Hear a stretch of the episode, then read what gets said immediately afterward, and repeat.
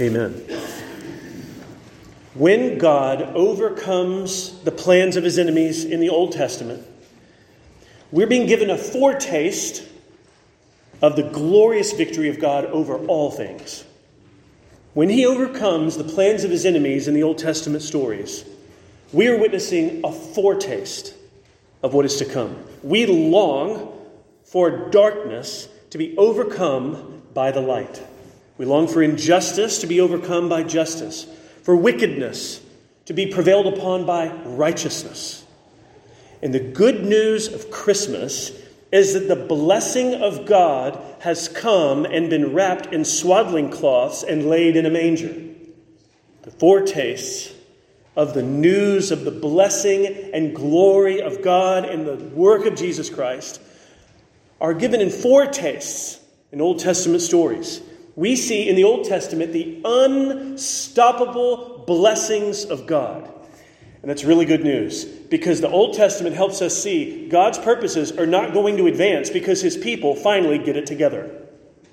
It will be because the heart of God and mercy toward sinners and promises of blessing are stronger than sin and are lasting longer, even eternally, in light of the brokenness of this present evil age.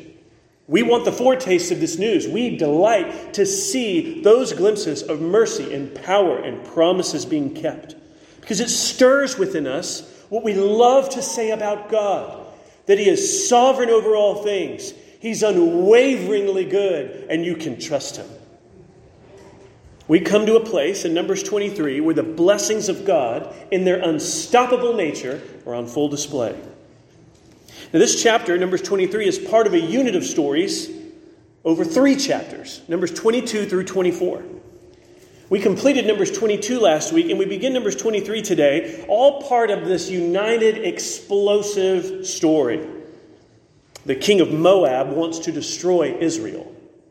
He doesn't think he can do so on his own. The king of Moab wants their destruction, and they are located at this point in the story right east of the Jordan River. It's in the 40th year of their wilderness wandering. And the king of Moab, who's called Balak, he decides to finance an internationally known prophet for hire, a seer named Balaam. He wants Balaam to come to Moab, curse the Israelites so that they can easily be defeated by the Moabite forces. This is Balak's plan. Now, as Balaam eventually journeys toward Moab, there's a lot inside that word, eventually. That's all Numbers 22. I have, I'm tempted to just rehash a bunch of things, but I won't. But eventually, he is journeying to Moab. And the reader has learned in Numbers 22 Balaam's journey doesn't start with his heart resolved to follow the Lord. Balaam intends to go to Moab and do the will of King Balak. So the Lord opposes Balaam through an extraordinary experience with his donkey along the way to Moab. And when Balaam finally sees the sword bearing angel of the Lord before him and the donkey, Balaam realizes the grave danger he's been in all along. And the Lord directs Balaam to go to Moab and speak only the words that I give you. Balaam doesn't share those juicy tidbits of information with the people he's traveling with, and he doesn't tell them to King Balak when he arrives to see the king in Moab. He keeps those pieces and details close to his chest. We will find out in the passage this morning where Balak will learn for the first time that though Balaam was paid to curse Israel, Balaam will only confirm the blessing and heart of God toward the people. He can do nothing else. Where is Balaam when this chapter begins? At the very end of chapter 22, we left him at a particular location. In chapter 22, his location is given in verse 41. The last verse of chapter 22 says that in the morning Balak brought Balaam to Bamoth Baal, and from there he saw a fraction of the people. This particular location means the houses of Baal. It's a place of pagan worship. These would have been locations where the deity, whether it's Chemosh or others of the Moabite pantheon, would be praised and sacrificed to. And Balak is taking Balaam there. And part of the geographical location will be a visibility to the people he's going to curse. Notice it says at the end of verse 41 from there he saw a fraction of the people. Perhaps Balak's thinking is I don't want him to just, you know, come to my local palace in Moab and over lunch he pronounced some curses. I want him to actually go on the high place. I want him to look over the people of Israel and hurl curses at them. It's as if he needs them visible in some way. This one, perhaps in Balak's thinking, will increase the potency of these curses. So it's important to Balak that Balaam see, can't see all, but he can see at least part of the people he's been brought to ensure the demise of. This won't be the only location. After the episode this morning, Balak will think, well, maybe we need to move to a second spot. And so before the second location, he's going to go to another place. Or before the second oracle, he's going to go to a, a second place. After that doesn't work out, surprise, surprise, Balak says, well, maybe we should go somewhere else. You notice that Balak's thinking seems to be, well, if it won't work here, maybe it'll work over there. And yet, because the Lord of heaven and earth has jurisdiction in all places, there is nowhere Balak can take Balaam that will undermine the purposes of God. Balak is a fool. Balaam would be foolish to follow Balak's direction. Balaam would be wise to submit to the Lord. We'll see whether he ends up doing that. In verses 1 to 4, there's a preparation of the altars and the sacrifices before an oracle is pronounced.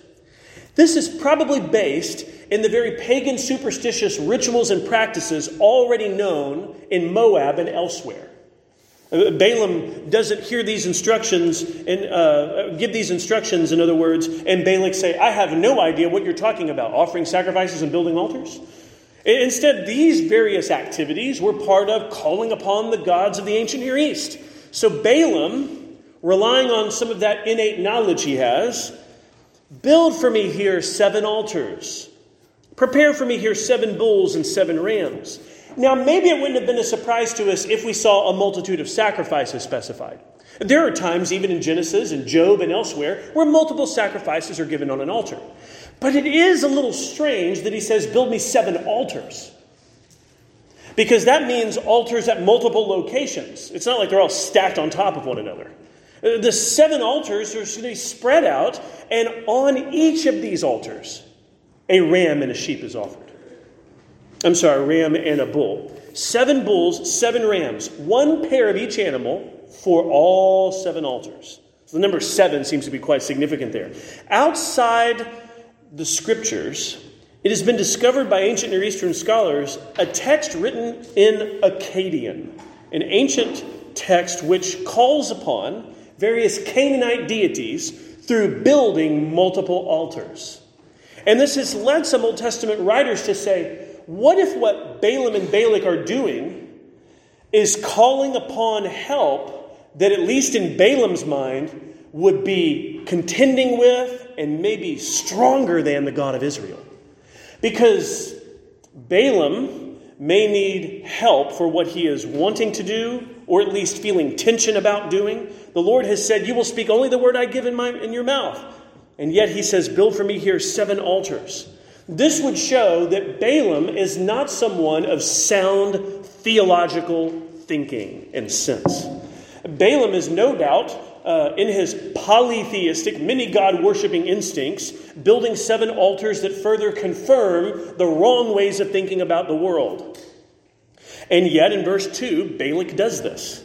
He builds them just as Balaam has said seven altars and a lot of animals. And I just want you to know that Seven pairs of bulls and rams are not the easiest thing for uh, an average uh, animal worker in the ancient Near East to come across in that day. That's an extraordinarily expensive sacrifice. Seven bulls and seven rams on these seven altars is an incredibly lavish, expensive sacrifice. It's the kind of sacrifice you could make if you were king of Moab. So Balak is able to do this. And he builds it, as Balaam says, and they offer on each altar a bull and a ram. Now, I just want you to notice that God has not said to Balaam to do this. I'm willing to say, as an interpreter here, that in verses 1 and 2, we're not seeing Balaam do what God has told him to do. We're seeing Balaam do what Balaam is drawing upon with his own confused and distorted religious practices. So he's doing that, and Balak is right on board with it because they're familiar with this idea of building a bunch of altars and calling upon the gods.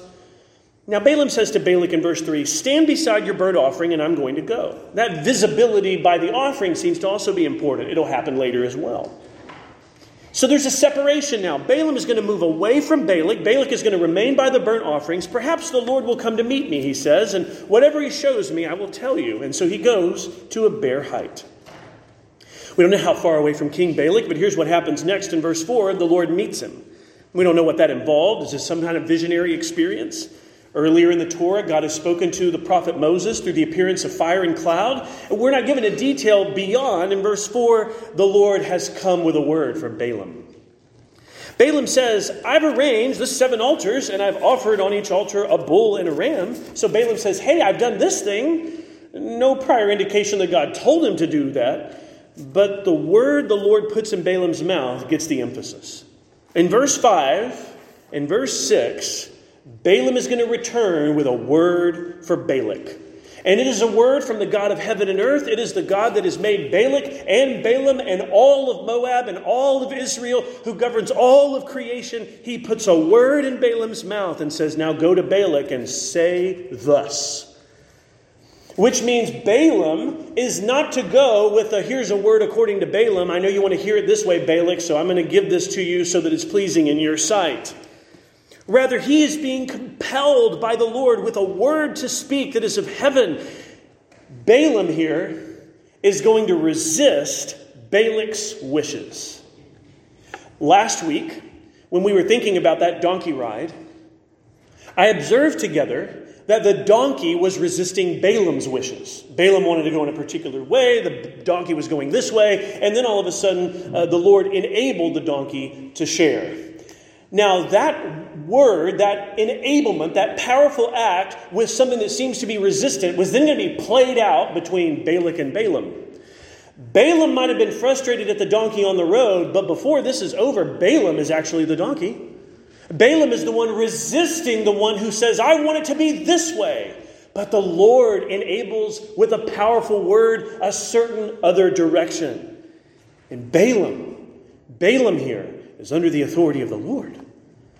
We're told in verse 6 that he returned to Balak, and behold, he, Balak, and all the princes of Moab were standing beside his burnt offering. We don't know if the princes were there already when Balaam walked away earlier, or if they've come in the meantime because Balaam has gone so long. We have no idea what span of time unfolds between Balaam saying, I'm going to go and I'll come back. Well, Balaam does return.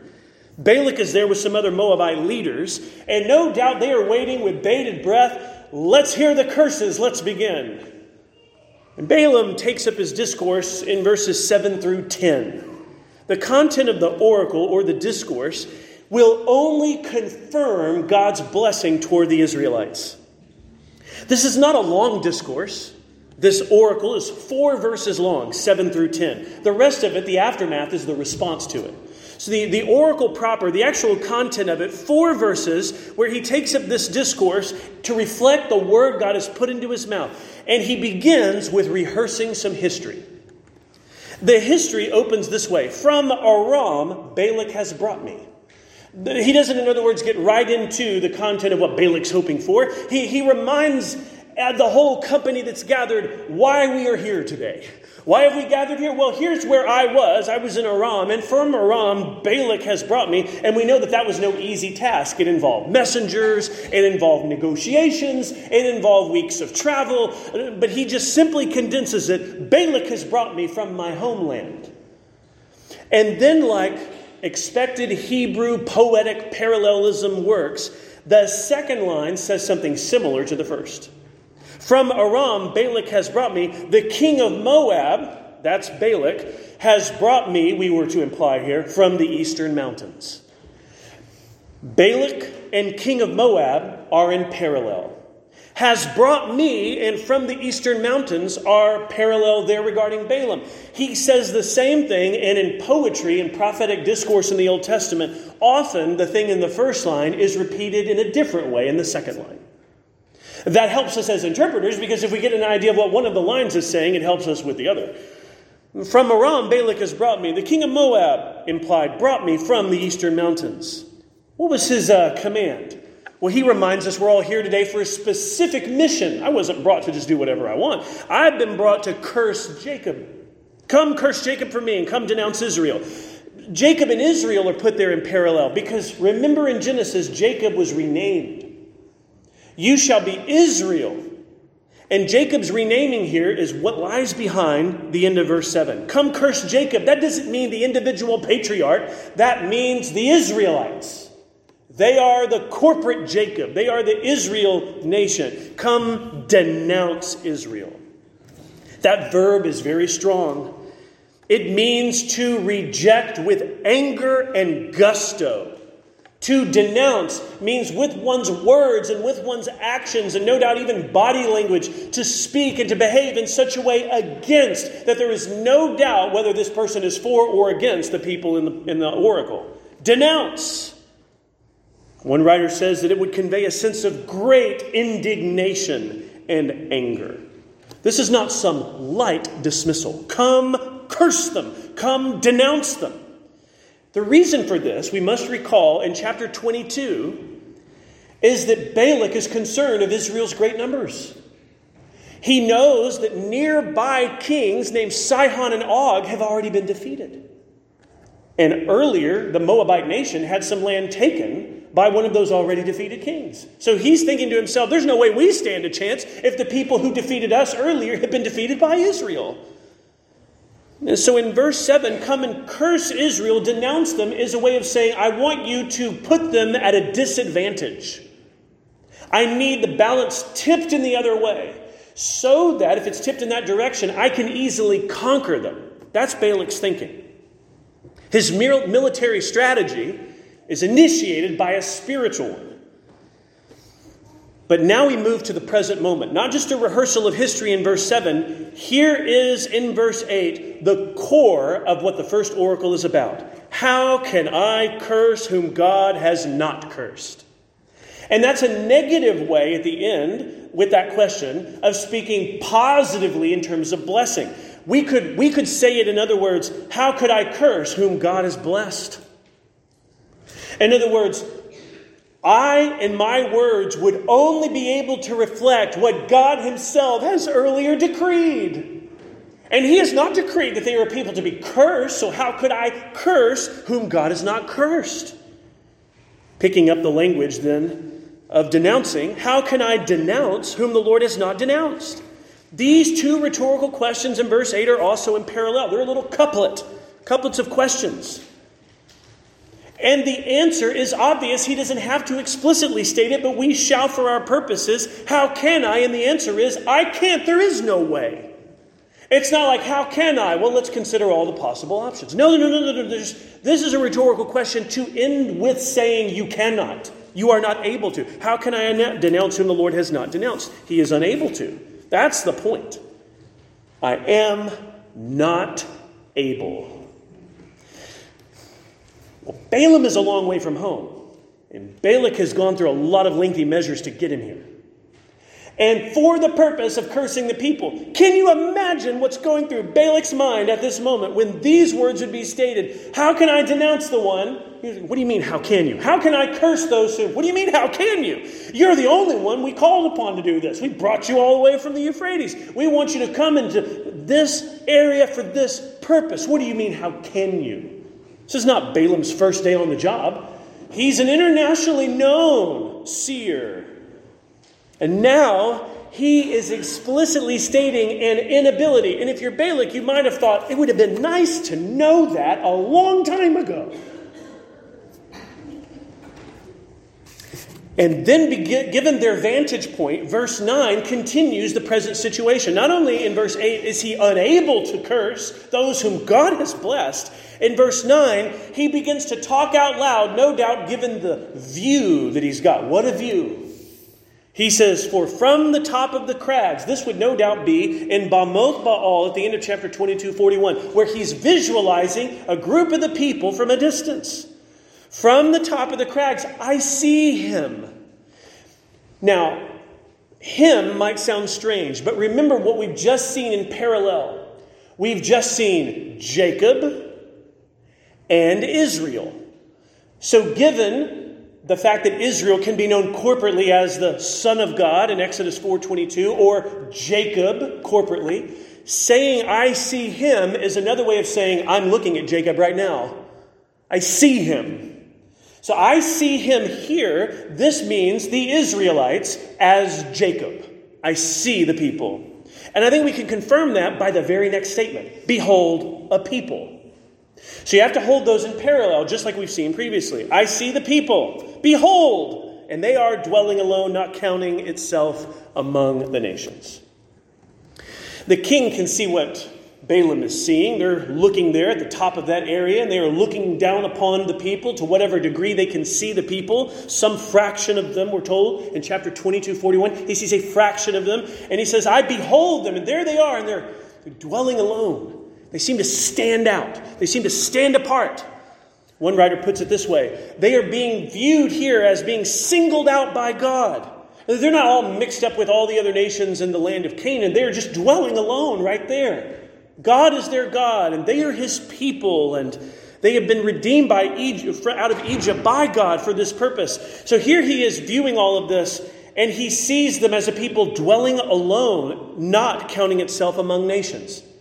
They, they are secure, they are blessed, the Lord is with them. Balaam sees degrees of this already.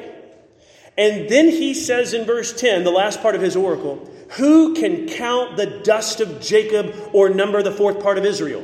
What have we, what have we just seen with, these, uh, with this uh, phrasing? Another parallel. Jacob is parallel with Israel.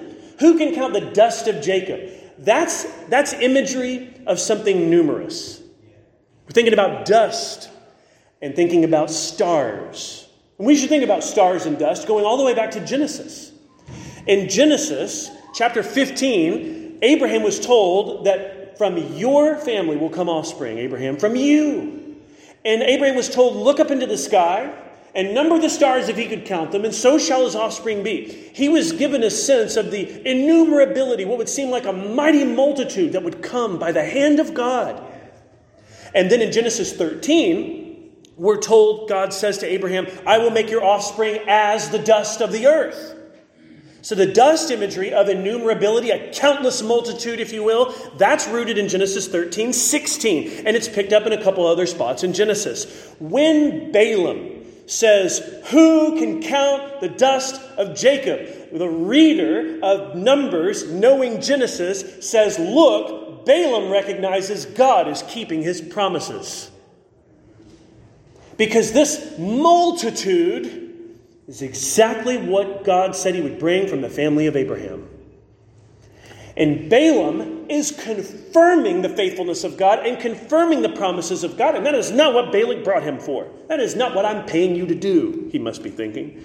Who can count the dust of Jacob or number the fourth part of Israel? And of course, the answer to that question must also be obvious to us. Obvious enough to not even need to be explicitly stated. No one can count the dust of Jacob. The fourth part of Israel could be a reference to the setup at the tabernacle. How many sides to the tabernacle? Well, there are four. And if the Israelites are being viewed by Balaam from this upraised place where he's looking down below and sees a fraction of them, he might be looking at that quarter or fourth part. Here you might have, in other words, given the placement of their camp, he says, I see a fourth of them. I see part of their encampment. The present questions, though, Balaam believes are obvious. I can't curse whom God has cursed. I couldn't even begin to number those God has multiplied. Balaam says at the end of verse 10, Let me die the death of the upright, and let my end be like his. He seems to be thinking of the Israelites as under the favor and protection and blessing of God. And Balaam says, I would like that. Let me die the death of the upright. Let my end be like his. When he sees the Israelites and having received this word of God to say in the hearing of King Balak, even if Balak is cringing at these words and questions, Balaam seems to be saying, I would want to be blessed or at peace with um, at peace like they are. Let me die the death of the upright. Let my end be like his. We learn here again that Balaam is not an Israelite, and he wants to be blessed like the children of Abraham. Balaam will not be blessed like the children of Abraham. He will not die the death of the upright. Balaam refuses the Lord. Balaam will align himself against the people of Israel. But it sounds good at, at first. As he says, Let me die the death of the upright. And you might think to yourself, Oh, good, Balaam. You know, let, let's encourage him on because he wants to join the people of God. No, not so fast. You know, it reminds me, Balaam's uh, remark here reminds me of a lot of people who say they want to be a Christian without following Christ.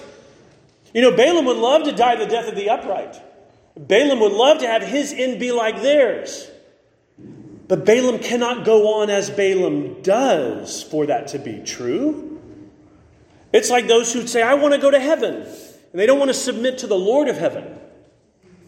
And they want the blessing of God without love for God. They want forgiveness without repentance. Oh, Balaam should be like Ruth. Balaam should say, Your people will be my people, and your God will be my God. That is not what Balaam wants. But Balaam looks at their situation. He says, Man, I would, I would love that. But there is no ultimate blessing from God without knowing Him and worshiping Him. No forgiveness without repentance. No heaven without trusting Christ as Lord. It is Christ. And Balaam here would make the same error that many might make, looking at some sort of external thing and thinking, I would like that but without following the Lord. And that's why Balaam is a fool.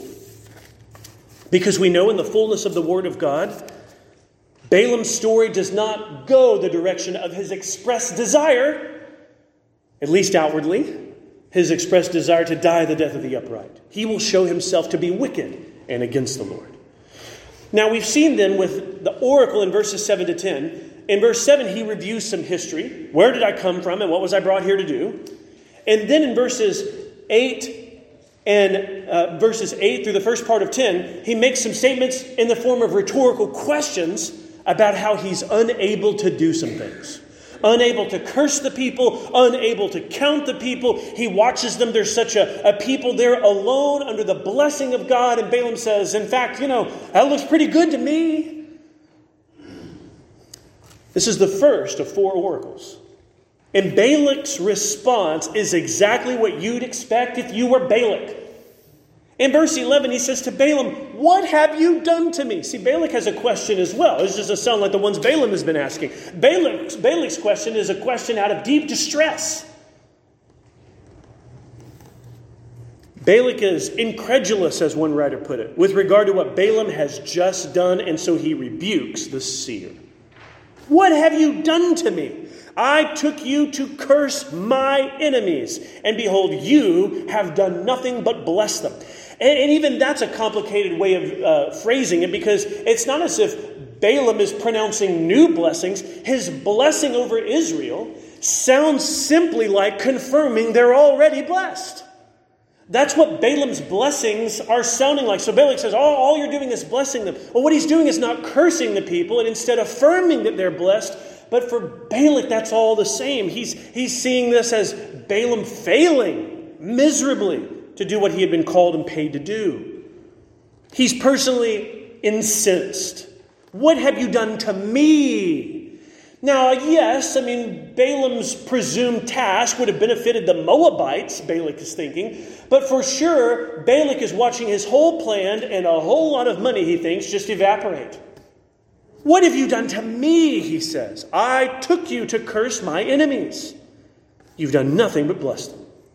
Balaam's answer is another question Must I not take care to speak what the Lord puts in my mouth? There's a soberness to these words because Balaam has learned on the road to Moab he was in grave danger in planning to do the will of Balak and oppose the Lord and his people. It was utter folly. And Balaam's language is taking care now to speak something. In other words, he's treading a lot more carefully. We look at Balaam's question here and we can understand exactly what he is processing as he's speaking it out loud. The Lord has said, You will speak the words I put into your mouth. And that's what the question sounds like as well. Mustn't I say what the Lord gives me to say in my mouth? We were told earlier in chapter 23, verse 5, the Lord put a word in Balaam's mouth. So we're told that the Lord put a word in Balaam's mouth, and now he says to King Balak, Don't you realize that's what I have to say? I'm going to say what I've been given. Well, Balak has different expectations. We're going to talk about missing and passing each other here. Balak has one idea about what's to happen. Balaam, his fulfillment is of the Lord's will and not Balak's will. And this is because the people of God are not a people cursed by God. This is a lesson in the Old Testament and it is a lesson in the New. This is not something unique to Numbers 22 to 24. The people of God, the people who know God and walk with God and worship God, these are not a people cursed by God. Our testimony will forever be that we are those blessed by God, the Lord of heaven and earth. We're blessed by God because we have been loved by God. We will forever be recipients of His perfect love. He cares for His people. He sustains his people. He guides his people. He will receive his people to him at death. He will raise his people in victory at the coming of Christ. He will forever be and will glorify his people in his presence forever with joy and peace. God has blessed us as his people. And Balak thought, Balak thought he could separate the people of God from the love of God, but he can't. He can't separate the people of God from the love of God. Who shall separate them from the love of God? Shall tribulation or distress, or Balaam or King Balak, or all the forces of Moab? The answer is none of those. None of those can separate the people of God from the love of God. Not all the altars with all the rams and bulls they could find in Moab. And nothing can separate us from the love of God in Christ. The people of God are eternally, blessedly secure. Paul says, I am sure that neither death nor life, nor angels nor rulers, nor things present nor things to come, nor powers, nor height nor depth, nor anything else in all creation will be able to separate us from the love of God in Christ Jesus our Lord. What a blessed comfort. Let's pray.